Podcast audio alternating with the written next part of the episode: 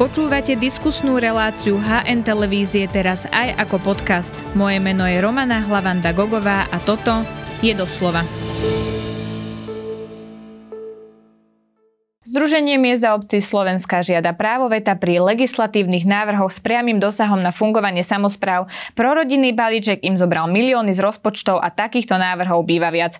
Ako to zmení, to sa budem pýtať nového šéfa z MOSu Jozefa Božíka. Vítajte v relácii doslova. Veľmi pekne ďakujem za pozvanie. Ja ďakujem veľmi pekne, že ste prišli. Vy ste teda aj primátorom Partizánskeho, teraz ste sa stali predsedom z MOSu. Kandidátov na tento post bolo viac. Ako si vysvetľujete, že sa to podarilo teda práve vám?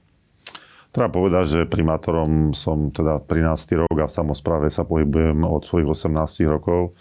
Začínal som ako študent gymnázia po maturite, keď som prvýkrát uspel ako poslanec.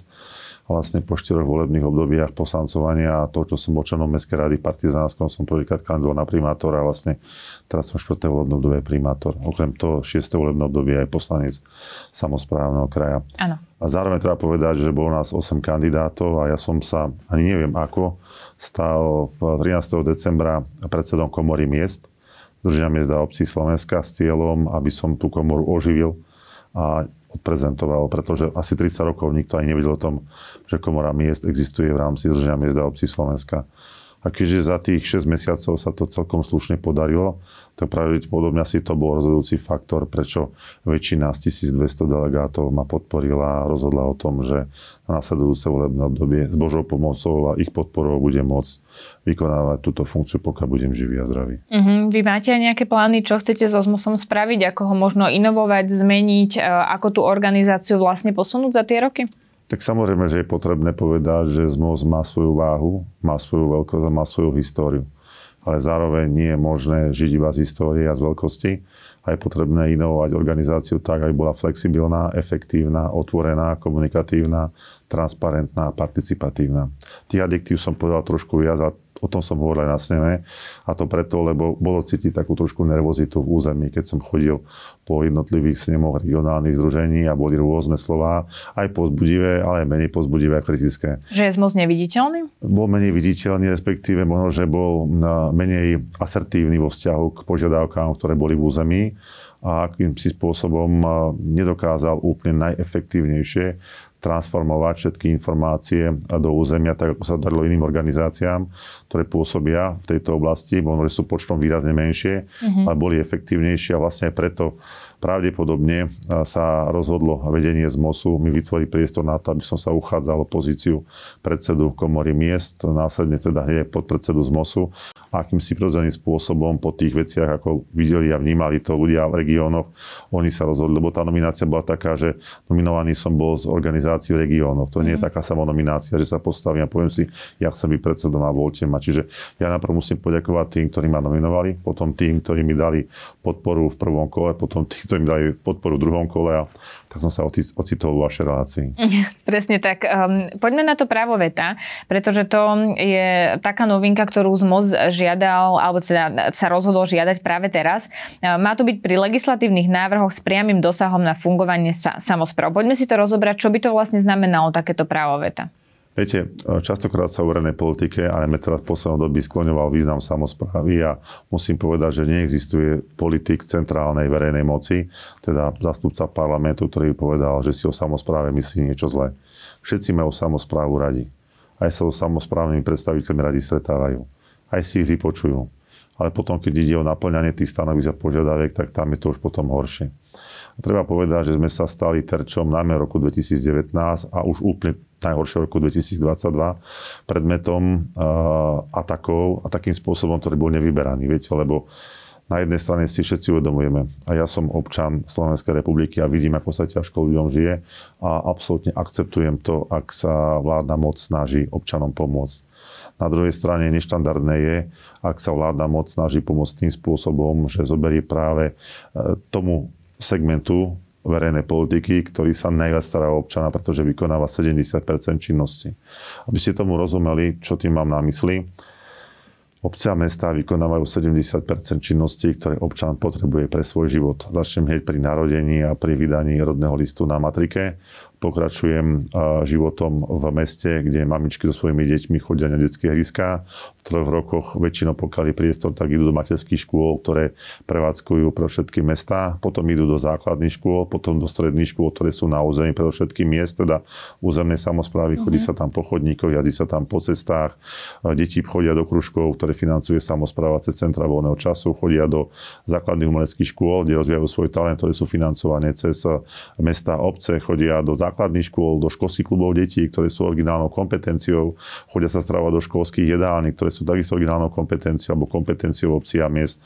A dostávame sa teda až cez všetky služby, ktoré máte vo chvíľach, keď máte voľný čas, kultúrny, športový život, vyžitie a potom večer, keď idete domov, tak sa čudujete, či vám lampa svieti, nesvieti, keď vám nesvieti, stiažujete sa starostovi alebo primátorovi mesta. No a potom už je tá konečná fáza života, keď vám niekto rodine odíde a potrebujete teda človeka pochovať a pochovávate ho a ten akt rozlúčky sa deje v dome smútku, ktorý je prevádzkovaný mestom. Ukladáte pozostatky e, svojho blízkeho alebo priateľa do priestorov cintorína, ktorý takisto e, prevádzkuje nejaká obec alebo mesto. Čiže ak to zoberieme... Všetko vlastne, vlastne v tom ľudskom živote sa deje práve na území samozpráv. Ešte dss sme napríklad nespomenuli. Samozrejme domovy sociálnych služieb, pomoc pre bezdomovcov cez riadenia sociálnych služieb, opatrovateľská služba v teréne, ktoré sa deje, deje pre, blíz, pre blízkych. Ako tých kompetencií 5300 chcete staviať dom, no tak potrebujete územné rozhodnutie, ktoré vydáva samozpráva, potrebujete stavebné povolenie, kde opäť je e, prenesený výkon štátnej správy cez spoločné stavebné úrady. Čiže x vecí, potrebujete poriadok zabezpečiť, no tak poriadková policia, mestská štátna policia má... No, úplne rozumiem, čo hovoríte. Čiže, viete, a, teraz... a čo by teda znamenalo to práve, právo veta pri právo legislatívnych Právo veta by znamenalo to, že to, čo sa udialo v roku 2022, by sa neudialo ak by niekto išiel zásadným spôsobom Čiže hovoríme o do, prorodinnom balíčku. Hovoríme o prorodinnom balíčku, hovoríme o tom, že, hovoríme o tom, že, že niekto rozhodol, akým spôsobom sa majú zvyšovať platy a nikto na tej platy na to zvýšenie peniaze nejakým spôsobom. Ako si mám predstaviť? Vy ste vôbec neboli účastní týchto rokovaní? Takto. Uh, rokovania prebiehali po, po úrovni z MOSu a Únie miest. Ja som nebol funkcionárom ani z MOSu, ani Únie miest. Bol som štatista, ktorý príjmal informácie ano. až do chvíle, kým som sa nestal teda uh, podpredsedom z MOSu. Ja som nemyslela vás konkrétne skôr z MOS, čiže z MOS bol z nejakým bol, spôsobom áno, bol pri týchto tam, rokovaniach, áno, vedel, že bude prorodinný balíček, čo to bude stať. Áno, aj sme na to apelovali všetci, teda cez komoru miest, komoru obcí, cez Úniu miest, cez SK8, nerobte to, neberte tie peniaze samozprávam. Samozprávy budú mať obrovské obrovské problémy. No a bolo teda povedané, že oni nás majú radi, aj nás vnímajú ako spoločné plúca jedného organizmu, ako tie štátne plúca dýchali a tie samozprávne plúca potrebovali tracheotomiu. To znamená, že potrebovali nejakým spôsobom dostať ten vzduch do tých priestorov jednotlivých e, častí tých plúc a treba povedať, že niektoré mestá a obce zvyšovali dane, iné zvyšovali iba poplatky.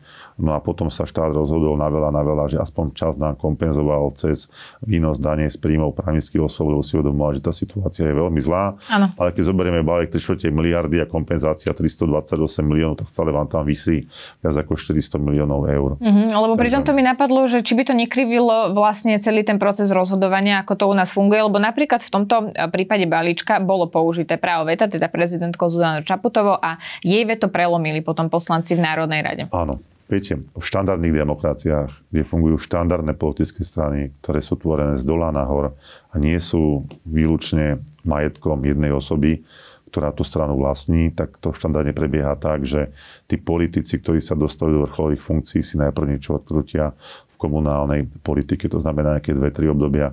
Keď si zoberte štandardné politické strany vo Francúzsku alebo Nemeckej spolkovej republike, tej západnej časti, tak väčšinou ľudia napríklad začínajú v obci, v meste, potom idú do krajinského parlamentu a keď sú veľmi úspešní, keď sú mienkotvorní a dobrí a ľudia ich popularizujú, tak potom idú do Bundestagu a tak ďalej. Toto bola kritika to... Igora Matoviča? Toto bola všeobecná kritika, nechce byť nejaké personifikovanie, a pokiaľ ide o, to, o tie opatrenia, tak samozrejme, že tá idea bola jeho. Viete, lebo som chodil do rôznych diskusných relácií a všade bolo povedané aj zamestnanca ministerstva financí, že všetci sme to pánovi ministrovi hovorili, ale viete, on si nedal povedať. Viete, keď jeden človek tak to sa rozhodne, má na to právo. Ľudia ho zvolili, máme taký právny systém.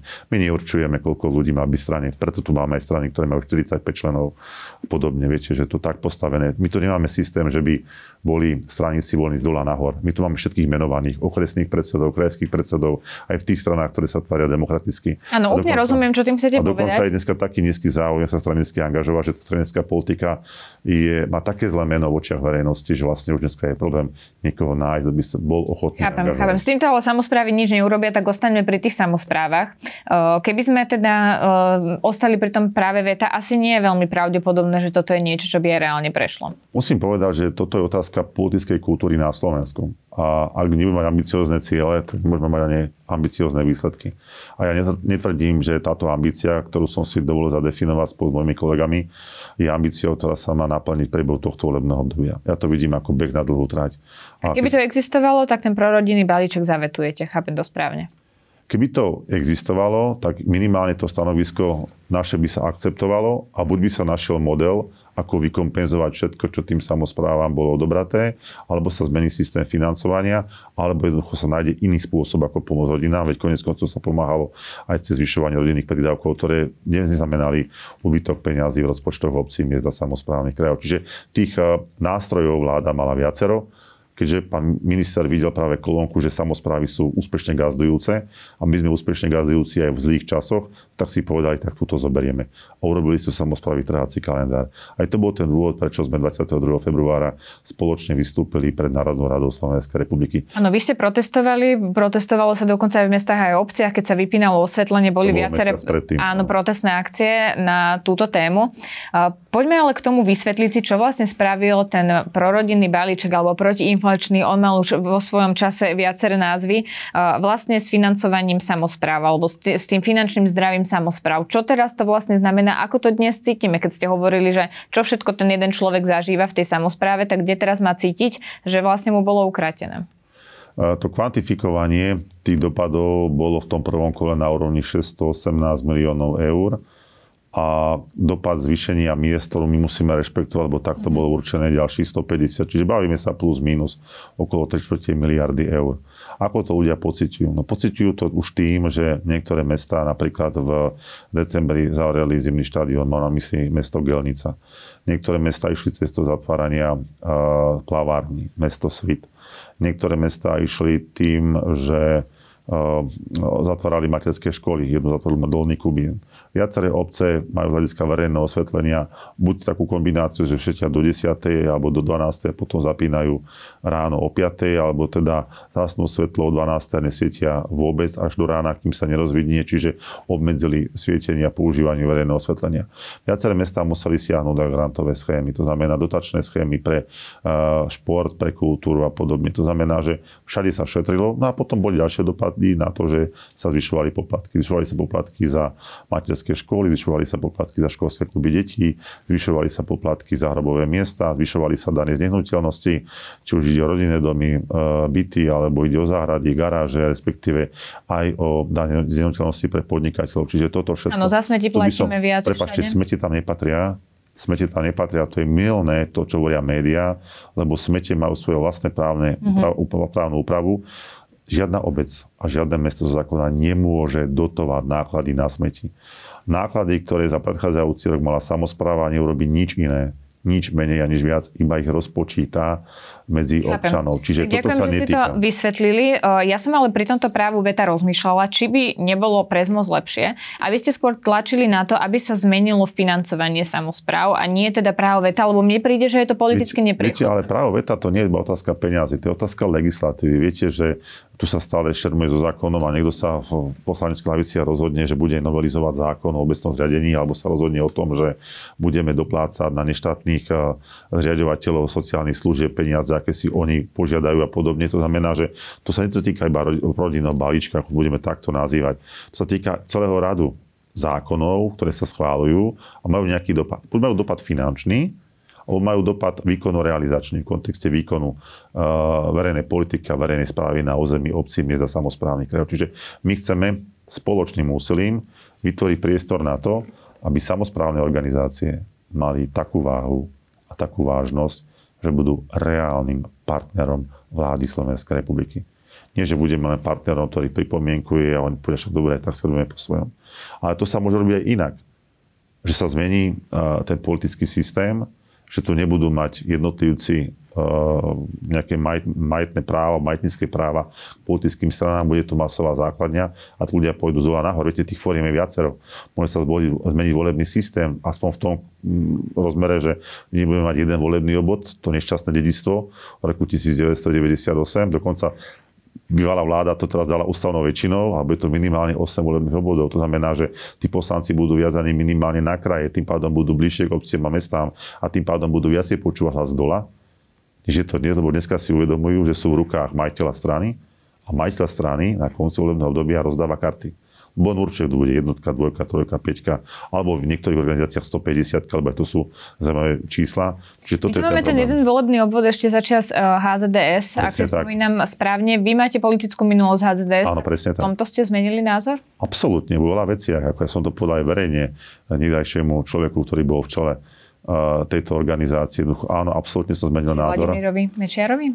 Áno, to, ktorého som vyzval v istom čase, aby odišiel z vedenia strany, on vyzval mňa, ja som ho vypočul a odišiel som, akurát, že on tam zostal. Čiže, viete, ale to bolo zle, že všetci vyčítali. Vyčítal to Mikuláš Zurinda, vyčítal to Robert Fico, vyčítal to Igor Matovič. Teraz čudujú sa svete. Práve e, Igor Matovič bol ten, ktorý sa postavil do čela a povedal, bude to ústavnou väčšinou zagarantované, lebo samozrejme, že stranám, ktoré majú 45 alebo V čase pred voľbami takáto veľká zmena, úplne rozumiem tej vašej kritike, ale keď sme pri tom e, financovaní, teda e, hlavným zdrojom príjmu je daň z príjmu fyzických osôb.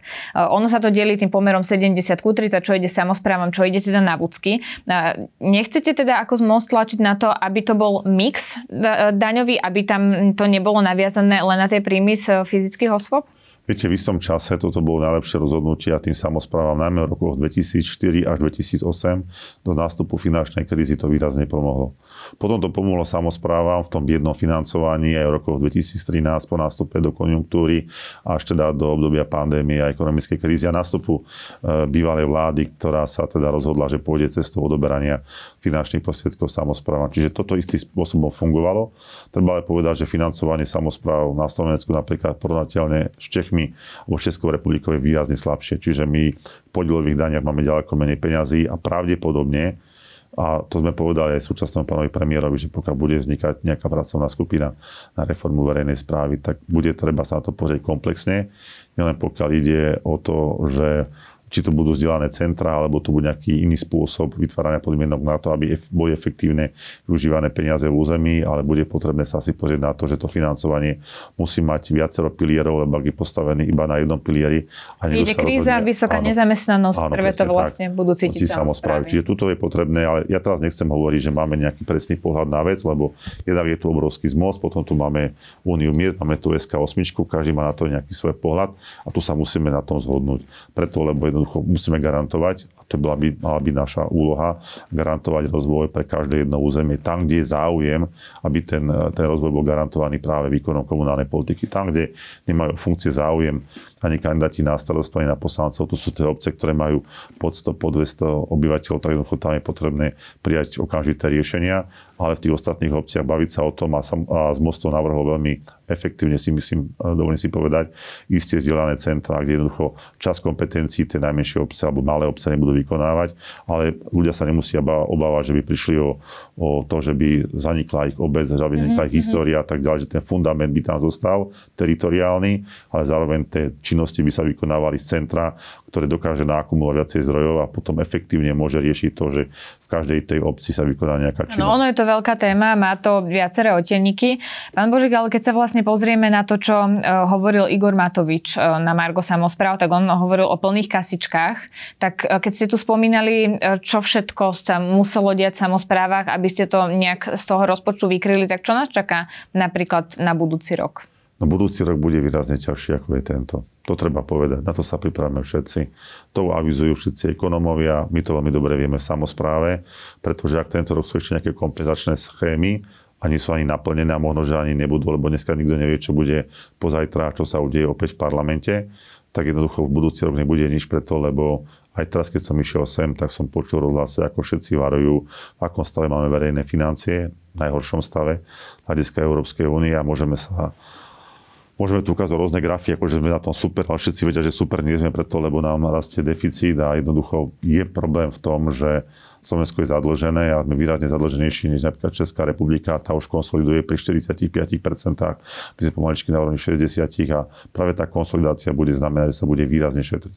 A navyše sa pôjde aj hlbšie do peňažiek občanom, preto lebo je vysoko pravdepodobné, že už nebudú kompenzačné schémy na teplo. No lenže už teraz samozprávy hovorili, že museli výrazne obmedziť služby. Tak ešte viac sa obmedzia služby, alebo ako si to mám v tej samozpráve? No ak nebudú zdroje, tak samozrejme, bude sa musieť zastupiteľstvo rozhodnúť, ak tých peniazy bude veľmi málo, málo, ak sa bude konsolidovať, ak sa povie jednoducho, že peniazy z rozpočtu, do rozpočtu pôjde výrazne menej, tak sa bude potom v zastupiteľstvách rozhodovať. To nebude úloha starostom primátora. On navrhne 22 riešení, kde je možné usporiť a poslanci odsúhlasia. Či nebude fungovať verejné osvetlenie, či sa zatvorí a zruší skúšková činnosť, zastavia sa dotácie do športu, zatvoria sa zimné štadióny, športové haly. Toto všetko Čo to je na programe bude znamenať pre Partizanské? Toto ste už riešili? No tak momentálne riešime, ja som práve teraz prišiel z rokovania do zóny rady, kde sme riešili ako ďalej s otvorením mestského letného kúpaliska, ktorý je čistou stratou pre mesto, akú veľkú stratu si môžeme dovoliť, aké výške budú, bude vstupné na to mestské letné kúpalisko, lebo jednoducho to je nákladné.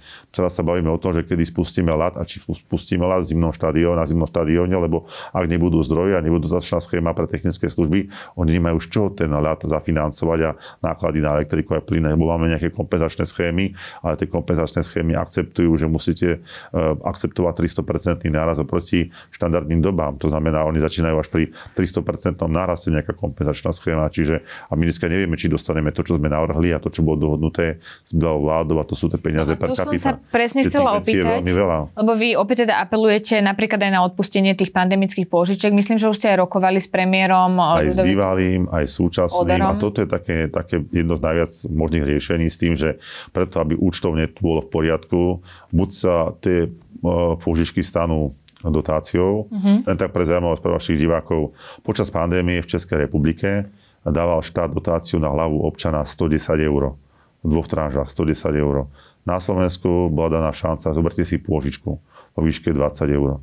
To znamená, že, na hlavu občana. Na hlavu občana. To znamená, že keď aj dostaneme, dostaneme e, teda rozhodnutie, že z pôžičky bude dotácia v porovnaní s Českou republikou, e, kde u nás je to 20, je to 5,5 krát viac, tak ako to je obrovský rozdiel. Viete, to ako keby u nás bol hrubý domáci produkt 5 krát nižší, ako je v Českej republike. On je nižší, ale nie o kvázi 500, 5 krát nižší, ale on je nižší a zhruba o tretinu. Hej, čiže, čiže toto je ten, ten, tá, tá, ten, tá veľká disproporcia, ktorá je v celom tom systéme a my na ňu trpezlivo upozorňujeme. My si uvedomujeme, že štát je celkovo nie v dobrej kondícii. Uvedomujeme si, že to je dedistvo všetkých, ktorí mali nejaký podiel na moci počas tej existencie Slovenskej republiky. Každý istým spôsobom sa pod to podpísal. No ale samozrejme, že najviac momentálne vidíme tie rozdiely, ktoré tu nastali po roku 2020 a úplne abruptné rozdiely nastali po roku 2022. Čiže máme tu identifikovateľný menovateľ, ktorý je spoločný pri tých negatívnych dopadoch. Dostaneme sa aj k tomu, ale ešte k tej mojej pôvodnej otázke. Je teda nový premiér na vašej strane v tomto? Lebo on sa teda vyjadril, že strašne záleží od toho, ako sa bude vlastne správať parlament. Áno, presne tak. Veľa záleží od parlamentu a pán premiér v tých úvodných rokovaniach, ja som mal s ním dve rokovania, uh-huh. jednak som bol ako predseda z MOSu spolu s mojimi kolegami a potom som bol aj za SK8, keďže som aj podpredsedom samozprávneho kraja, zastupoval som nášho župana, pána Jaroslava Bašku, ktorý mal program v zahraničí. Čiže z tohto titulu som mal možnosť počuť dvakrát e, e, ten rozhovor a potom aj hovoriť o našich požiadavkách a tak ďalej. Samozrejme, že e, pán premiér je krátko vo funkcii a dneska hovorí o tom, že on je zodpovedný a musí, viete, no, je to ťažko povedať. V každom prípade deklaroval vôľu, že nie je to ten človek, ktorý by chcel brániť samozprávam a že si veľmi dobre uvedomuje a uvedomoval si to vo chvíľach, keď samozprávam boli odobraté finančné prostriedky, že to je nešťastné a zlé rozhodnutie. Nie preto, že by nebolo potrebné pomáhať rodinám. Toto my netvrdíme. Rodinám je potrebné pomáhať a toto my aj vnímame ako pozitívnu vec.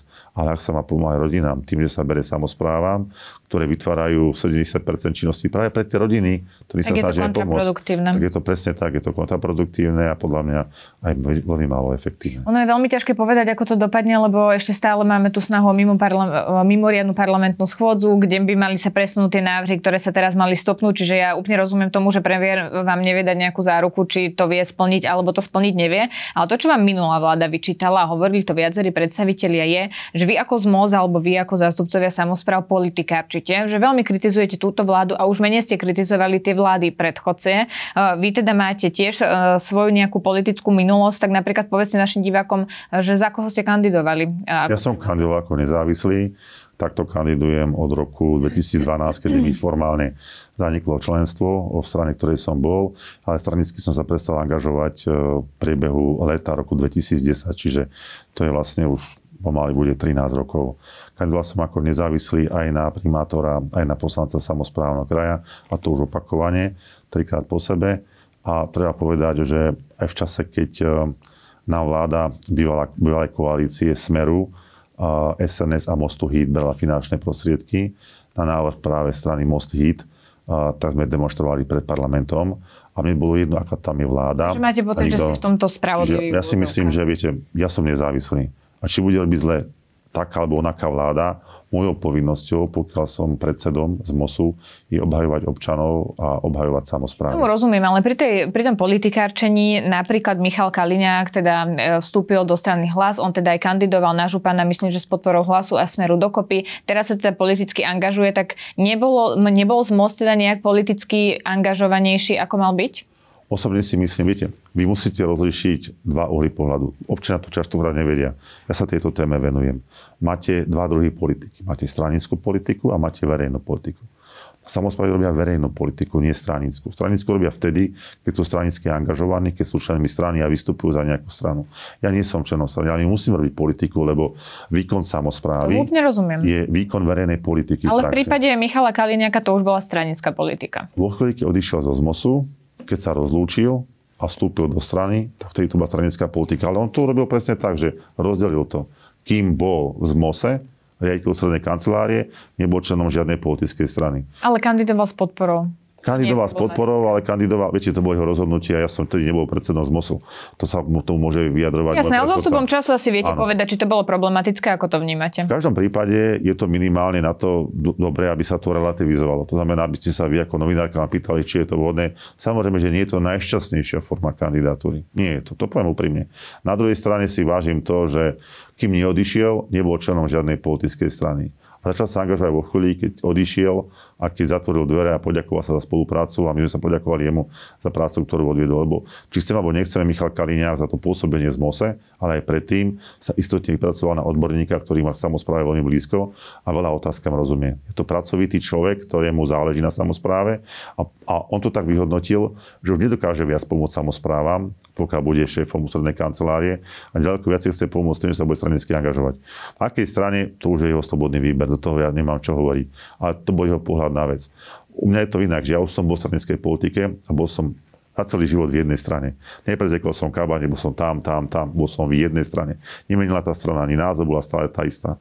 Skončila ako skončila a musela tak skončiť, lebo mala to v DNA zapísané vďaka človeku, ktorý bol v čele, inak sa to nemohlo skončiť, iba zánikom. Čo som ja už teda potvrdil v roku 2010, že je potrebné, aby sa tá strana pripravila na zánik. A to bol vlastne dôvod, prečo som sa prestal angažovať, keď ja som sa naposledy angažoval už ako mládežník.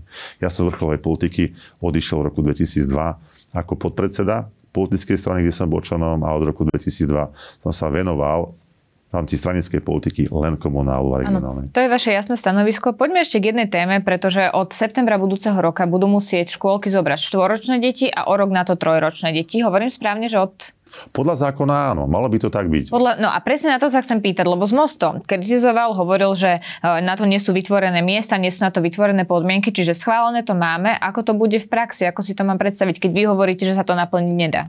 Treba povedať, že je to individuálne. Aj dnes sú obce a mestá, ktoré hľadiska natality a demografie tieto podmienky vytvárajú.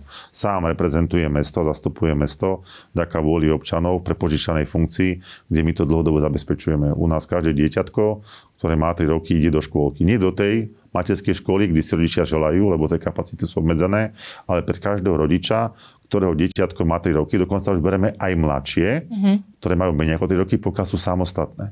Znamená, Ale že... partizánske ne, nemá áno, takú demografiu áno, ako napríklad Bratislava, áno, Trnava, tak. satelity čiže, okolo týchto je to problém, je to individuálne, možno na východe máte veľmi veľa príslušníkov marginalizovaných komunít a tam to bude veľký problém. A bude to veľký problém Ale, preto, lebo áno. viete, toto rozhodnutie, ktoré prijala vláda v podobe zákona, bolo preto, mali sme splniť nejaký mílnik ten milník sa týkal plánu obnovy. Áno. Ten plán obnovy nám nenapísala Európska únia, ten my si napísali my, aký milníky chceme splniť.